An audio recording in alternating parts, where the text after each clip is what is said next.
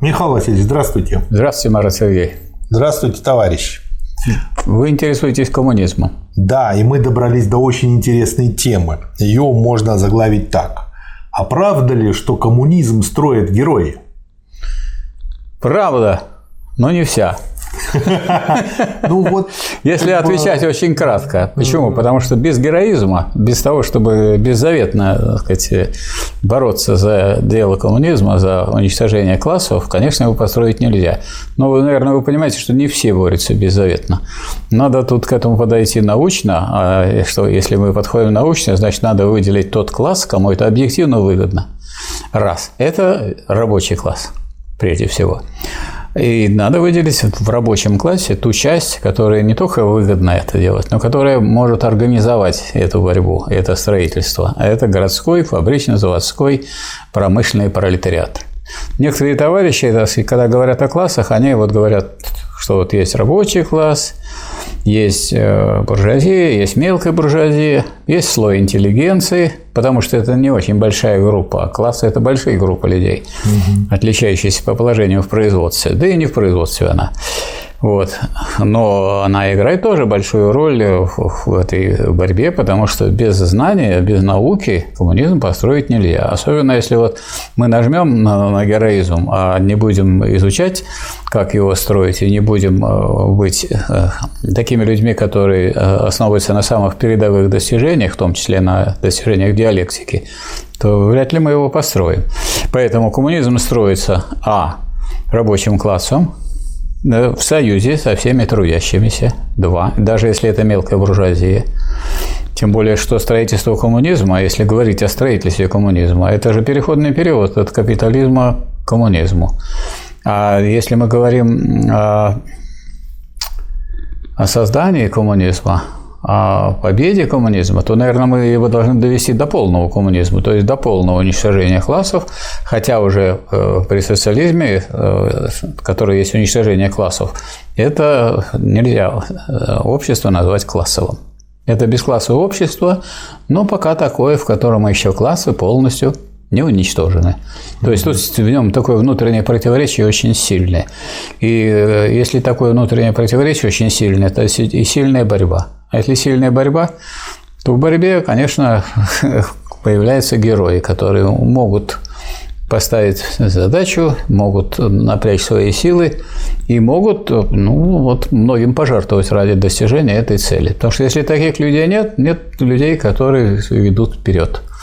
И вот такими людьми являются и передовые рабочие – городские фабрично-заводские, которые начинают создавать забастовочные комитеты, потом советы, и э, те рядовые интеллигенты, которые выше всего ценят науку, знания и ни слова не скажут против истины, как писал Ленин. Вот такие обязательно люди нужны, как бы там на них не, не напирали, чтобы от них не требовали, или как бы их не заманивали, и чтобы им не платили, они ни слова не скажут против истины. Но это не такой героизм, что уж так сказать, человек умирает от этого, но это тоже героизм своего рода, что люди не должны сворачивать с пути. Я думаю, как бы Трудно сказать, какой героизм больше. Одно дело всю жизнь говорить правду и не сворачивать с пути, другое дело один раз штурмануть высотку. Ну, конечно, там могут убить и убивают. Но да. что хуже, когда раз и убили, или всю жизнь ты терпишь это. Это думаю... как, знаете, сейчас же придумали, что есть возможность эвтаназии. И кто обычно идет на нее? Человек измученный какой-то болезнью, болью. А это то же самое, это боль всю жизнь. И вот что хуже, терпеть всю жизнь боль или один раз я думаю, я, думаю, я думаю, мы так можем сбиться с пути коммунизма. Почему? Потому что, ну, если это борьба, то в борьбе всякие бывают ситуации. И никакие ситуации не исключены. И надо через всякие трудности, через все эти ситуации не забывать, сказать, главное, куда мы идем и что мы хотим получить. То есть, если мы э, имеем противоречия, а от них мы никуда не денемся. Надо их разрешать по линии э, перерастания а, вот бесклассового общества с, с классами, бесклассового общества, в котором классы полностью уничтожены, в котором нет порабощающегося человека разделения труда. И здесь, ну, трудно сказать, вот человек штурмует высотку, но если это светом науки не освещено, может, он ее именно поэтому и не возьмет. Потому что поэтому и партию Ленин определял как соединение социализма с рабочим движением. А кто отвечает за социализм, за науку? Кто? Ну, интеллигенты, которые служат рабочему классу. Если они служат ему, конечно. А если они не служат, то они отвечают за оппортунизм и ревизионизм. Правильно. А, правильно я понял то, что по мере развития а, социализма в полный коммунизм все больше и больше людей вовлечены в коммунистические отношения и в коммунистическое э, строительство, и по этой причине уже, грубо говоря, при полном коммунизме все коммунисты не по названию, а по сути. Вообще можно сказать, что в первой фазе коммунизма при социализме и так все вовлечены ну, просто коммунистические отношения. Воли. Но, да, но, а вот они вовлечены, и вот вы правильно очень сказали, вовлечены. И причем большую роль в этом вовлечении играет не только пропаганда и не руководство коммунистической партии, партии рабочего угу. класса, но и государство, которое является силой принуждения. Вот вы, может, не хотите строить коммунизм, но вовлечены в это. Вовлечены. Да. Потому, что, э, потому что это социализм, потому что здесь кто не работает, а работа должна быть в интересах коммунизма, тот да не будет есть. Поэтому в то же время значит, у того, кто э, вовлечен или сознательно, или насильно в это коммунистическое строительство, у него есть, между прочим, коренной интерес, совпадающий с направлением движения вперед, да. и какой-то побочный.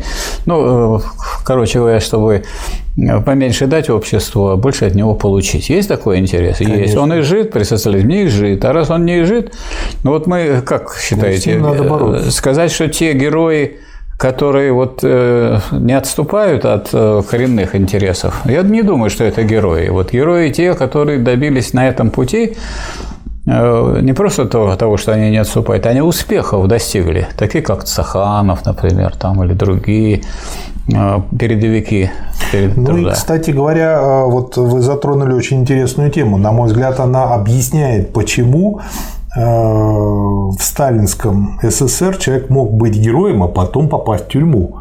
И все говорят, да он же герой Советского Союза, могли бы простить ему все-таки еще чего-то. И, но если анализируешь потом их действия, понимаешь, почему их очень часто сажали. Ну, например, Чкалов – обожаю этого человека, но он же нарушил дисциплину, пролетел под мостом. И потом после него несколько балбесов нарушили. Но Чкалов пролетел, а те разбились. Из-за этого посадили его на губу. Это с одной стороны. Там. С другой стороны, те люди, которые не предполагали быть героями, и становятся ими. И даже в песне это отражено. Случайно когда, тоже бывает. Когда страна прикажет быть героем, у нас героем становится любой.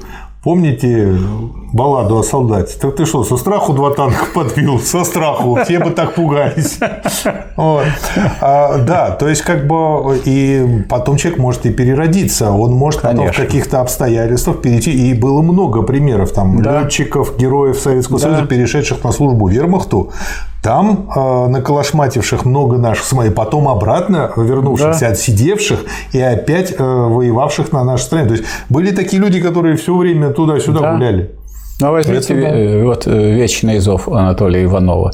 Там не только есть такие вот пламенные коммунисты, твердокаменные, которые угу. всю жизнь твердой дорогой идут именно в этом направлении. Угу. Есть люди, вот как Федор, который да. вроде был участвовал в гражданской войне. На войне был очень. Да, а потом и пошел служить гитлеровцам. Вот тебе, пожалуйста. Да. Все да, может быть. Да. Ну вот, э, к сожалению, такое бывает. Почему-то люди думают, что если человек один раз даже совершил подвиг, он потом всегда обязательно должен быть... То есть, на, на мой взгляд, это вот как раз-таки не диалектическое если мышление вы скажете, в виде навешивания ярлыков. Так сказать может, что он должен. Но должен в себе содержит отрицание. Да, ну, если бы я не только был должен, а еще и делал, было бы хорошо. Да. А должен-то остается, а не все э, это долженствование выполняют. Понятно. Можно сказать, что это как раз-таки вот э, ошибка навешиванием ярлыков вызвано, по сути. Как, каких ярлыков? Ну, Совершил человек геройский поступок, его Герой, наградили, Да. э, Это стал моральное- героем. Это моральное Он- поощрение. Да, после этого мы его у себя галочкой так в своем сознании отмечаем. Он герой. Да. И что бы он ни делал, он герой. Даже если он сделает плохой А это поступок, мы ему прощаем. Нет, это вот это вот, вот эта этого вот не было. галочка, это и не было, ярлык, так- это и не было тогда при социализме, при Сталине. Человек награждает, если он делает хорошее, и наказывает, если он делает это какой-то вот разумное. Это нормально. Да. А, Это отсюда- называется общественное самовоспитание. Общество само должно воспитывать своих членов. У него есть для этого и партия, и государство, и соответствующие органы. И коллективизм Коллективизм должен быть на это направлен, что мы, этот коллектив должен отвечать за действия каждого человека, а не только человек сам по себе. А мы смотрим, он вот э, нег- негодяй такой плохой поступок совершил, мы его ругаем, а вот он это хороший совершил, мы его хвалим. Но это вот общее дело. Вы затронули очень интересную тему. А какую? В позднем СССР а, вот вылезла вот эта фраза «я, как и все мои товарищи» в негативном аспекте. И большинство людей стало воспринимать слово «коллективизм» э, прятание под общим мнением. То есть, как бы использование э, своих товарищей и общего устоявшегося мнения как заслон для того, чтобы оградить себя любимого. А ведь Ленин и Сталин понимали, когда говорили, что партия решает, они понимали другое. Они понимали, что каждый думает, люди совм- совместно в дискуссии вырабатывают решение и потом ему следуют. И если кто-либо, любой член на любом уровне партии видит несоответствие, потом э, исполнения этому решению, он не просто может, а он обязан, если он коммунист, он должен бороться за то, чтобы решение было исполнено. Да, конечно. И вот когда они говорили партия, они имели в виду, что каждый член партии должен следить и это делать. Ну, можно и шире сказать. Вообще, каждый член социалистического общества, а у нас курс-то называется коммунизм, Да, это ведь да. это член общества э, первой фазы коммунизма или коммунизма в первой фазе, он должен сказать, вот, следить за тем, чтобы не только он соблюдал эти требования, но и эти требования соблюдали все. И коллективно, коллективно этот вопрос решали. Да, то есть, То есть на вопрос... дух коллективизма должен пронизывать вообще все коммунистическое общество, что ничего не, не делается э, потому, что кто-то так единолично решил. Он решил только потому, что ему поручили. То есть коллективизм понимается не только как одностороннее «я делаю как все», но и все делают как я. Это один за всех Да. и все за одного. Да, совершенно Вот верно. это дух коллективизма. Да, конечно. Вот. И вот эта фраза «тебе что больше всех нужно», она как раз-таки вот что ответить коллективисту на этот вопрос. Нет, наоборот, можно ответить, мне меньше всех нужно, поэтому я и делаю это трудное дело. А если бы мне было больше, так я потребовал бы большой зарплаты за это. Михаил Васильевич, вот вы все время используете знания диалектики. А я просто Да. хочу продемонстрировать, что она полезна во всех случаях. Да, вы уже как-то продемонстрировали на таксисте это, я понял, что как бы, в общем, как бы вы можете ездить бесплатно на такси, да. А тогда получается, что фраза что и кухарку нужно учить управлять государством, это и является как раз следствием самого понимания коммунизма, его сути. Потому что не должно быть таких кухарок, которые не приобщаются к общему делу. А они тогда слуги у вас. Коммунизм не не предполагает каких-то слуг. Это во-первых. Во-вторых, давайте, если те, кто управляет государством, сделают себе яичницу, тогда они сделают работу кухарки. Поэтому с другого конца можно решать эту задачу. Не надо А. перекладывать такую, такие вещи э, в свою долю производительного труда, говорил Энгельс, на плечи других. Ну, сделайте себе яичницу и кушайте ее на здоровье. И по сути дела, когда я делаю яичницу сам, я помогаю кухарке учиться управлению государством. Вы на время превращаетесь в кухарку. И я освобождаю ее руки. Конечно. А она это время может участвовать в управлении. Да. У нас, скажем, вот э, в программе, второй программе партии, которая была нацелена на создание коммунизма, там прямо говорилось, что в дальнейшем при общем росте производительности труда переход к шестичасовому рабочему дню с обязательством для каждого работника два часа ежедневно уделить военному профессион- обучению военному профессиональному искусству и практическому обучению технике государственного управления. То есть он не должен быть, никто не должен быть просто кухаркой. Все кухарки, не кухарки, слесари, токари, монтажники, все должны два часа в день заниматься управлением государством. Если получается, что у нас, по сути дела, коммунизм строит всем миром, и к тому же... Только строят и развивают. Вот и строят его да. переходный период, а развивают... Вот дело в том, что мы как-то забываем, что это вот развитие социализма в полный коммунизм еще никем не предсказано, сколько это потребует лет. Это новое, да. Это новое. Может быть, это потребует 50, 60, может, 100 лет. Неизвестно. Никто, ни у Маркса не найдете, ни у Энгельса, ни у Ленина. Только у Хрущева найдете эти глупости, что через 10 лет будет коммунизм, хотя коммунизм был у нас с 1936 года, первая фаза. И еще через 10 лет, через 20, то есть, будет вторая фаза. Ну, что это за глупость? Как она может быть? Для, для этого надо вот сделать то, о чем мы говорим чтобы, ну... чтобы каждая кухарка управляла государством, чтобы вот это вот программное положение, которое является принципиальным и которое быстренько выброшено было из партийной программы Хрущева. Да. Чтобы оно было реализовано. Да.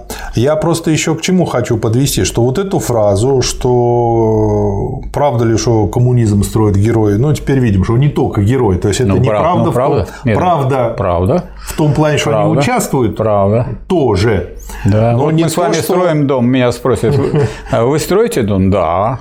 Один нет. А кто еще? А вот Марат Сергеевич. Вот.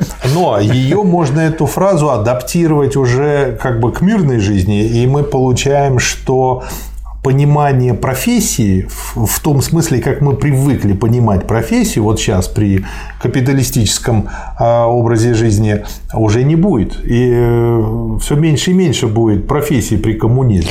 Вы понимаете, дело в том, что с развитием э, вообще труда, с появлением все более творческого характера труда, самоотверженность и самопожертвование, которое входит в понятие вообще героизма, они превращаются в то, что человек э, по существу э, действует так, как, э, с одной стороны, действует так, как герой, но при этом он не жертвует, а он развивается в этом. Это называется самоосуществление индивида и саморазвитие индивида. Человек, только когда он делает что-то общее и большое, тогда он развивается как человек. А иначе он, как говорится, съел много и похож на свинью. Ну, то есть он тратит э, свою силу, свою энергию и свою жизнь не на защиту, потому что уже защищать да, не нужно, а, а на дальнейшее развитие. На развитие всего общества. Всего общества. А не только себя. Вот я угу. сейчас разовьюсь, и у меня будет и хорошее положение. Вы будете флюсом. Жизнь. И я будете, буду флюсом. Я тут развился недавно. И плюсом, и так далее. Макаром. И буду смотреть свысока на других людей. Пришлось его расстрелять. Да. А мы вот, скажем, вот курс такой специально делаем, чтобы это все делали, а чтобы не, не отдельные одино... единицы или одиночки себя выставляли на показ. Да, да. Вот какой я. Да, но вот э, очень многим людям нужно долго работать над собой для того, чтобы перейти от фразы «я сам себя сделал» к пониманию тому, что на 99% он обязан окружающим. Будем работать. Да, будем работать. Что ж тут сделать? И мы участвуем согласно в этой общей работе. Да. Из этого дальше точно так же, если вот развивать эту мысль, получается, что нельзя сделать коммунизм на заказ. Ну вот, соберутся олигархи и скажут, у нас уже теперь столько денег, давайте мы вам заплатим, и вы нам сделаете коммунизм. Ну, тут э, заказ э, действительно трудно сделать, потому что заказ должны быть какие-то высшие силы, которые сделают. Они, значит, там, там, оттуда заказ поступил. Ну, а на самом деле заказ угу. на коммунизм поступает как раз снизу, от рабочего класса. Кто больше всего заинтересован – кто больше всего заинтересован в да. том, чтобы построить полный коммунизм? Рабочий класс. Так что это строительство на заказ. Но заказ рабочего класса. Но заказ снизу, а не сверху. Снизу, а не сверху. И не сбоку, что кто-то заказал. Нет, это вот снизу. И в этом, а раз это заказ снизу, то ли те люди, которые и в самом низу участвуют во всем этом деле, а не только те, кто сидят наверху. А можно тогда Или как... слово заказ заменить другим? Требование.